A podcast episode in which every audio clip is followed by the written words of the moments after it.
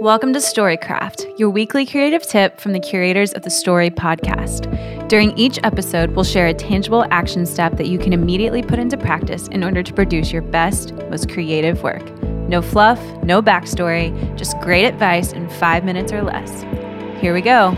The clock starts now. Hello, creators and storytellers. Welcome back to another short story podcast episode where we talk about the craft of telling stories. Basically, this podcast consists of me talking Kellen into researching amazing creative genius and then delivering us uh, this genius right here live. I get to listen in with you folks. I can't wait to find out what I get to learn from her this week. This is really just the chance where I get to kind of take the lead and everything like I kind of get to become the boss for like five minutes a I week. I love it. You kind of are the boss. If everyone knows the way this really works, they would understand that this would all fall apart without you. but thanks for letting everyone in on my secret. Now they know the truth. Yeah, you're welcome. um, this week's creative tip comes from Margot Leitman. She is the author of Long Story Short, the only storytelling guide you'll ever need. Which It's a bold claim. I know, right? The only storytelling guide you'll ever need. Okay. So she states that stories are all about how you felt. So essentially, she's saying it's not about the plot. It's not about whether you won the game or not. It's about how you felt when you won the game. So when you're writing your story, you have to really explain, or telling your story, you have to explain how you felt, really take your audience to that emotional space. That's the way to tell a story. Yeah, it reminds me of my favorite Maya Angelou quote that you hear me say all the time, Mm-hmm. both in person and you probably over listen to my phone calls around the office. But I'm constantly talking about that quote where she said, People will forget what you say, forget what they see you do. They'll never forget how you made them feel. And that's really the power of stories, right? Is Right. that they have a chance to build in empathy towards a character. And sometimes that's yourself if you're sharing your own story. Um, and people will forget all of the words that you use to tell your story. They'll forget what they saw on the screen if you were visually bringing your story to life. They'll forget all those things if it doesn't make them feel something.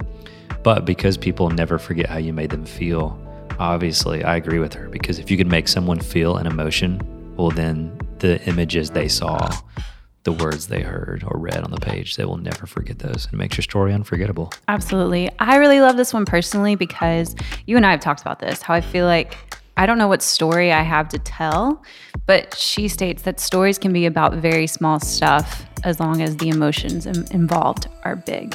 Oh, totally. You just experienced that this past weekend at Story University. You got up on stage and told a story. I just led a corporate workshop, a, a group of consultants. Um, this was just like two weeks ago, and, and said, raise your hand if you don't feel like you're a good storyteller.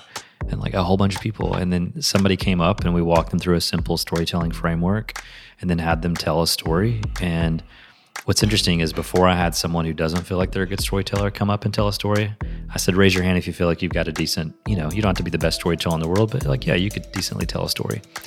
And then had one of those people come up first. And when when the guy came up who felt like he wasn't a good storyteller, told his story, everyone in the room lost it because they realized like how much better it was. Um, and he does have the ability to tell a story. We Yeah. all do. And it's because he was vulnerable, he was nervous, more of his humanity was on display, it was less scripted.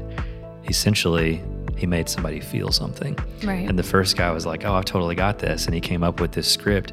The reason he felt like he had it is because it was scripted out and he felt like he was well prepared. And so he relied too much on the polish of what he had written down, less on the humanity of the story as he shared it. And the, that lack of making someone feel something in his delivery is what made the other guy who felt like he wasn't a good storyteller better and it resonated more with the room. I love that. It's all about emotion, making people feel something. And just a reminder in general that while we're telling other people's stories, that we all have a story. I talk to so many people who don't feel like they have a story, or if their story isn't as cool or stand out or dramatic as others. Right. Uh, but we all have a story, and our story matters. Love it. To get connected to the Story community and gain access to additional resources and premium content from Story, visit storycraft.co. Thank you for listening.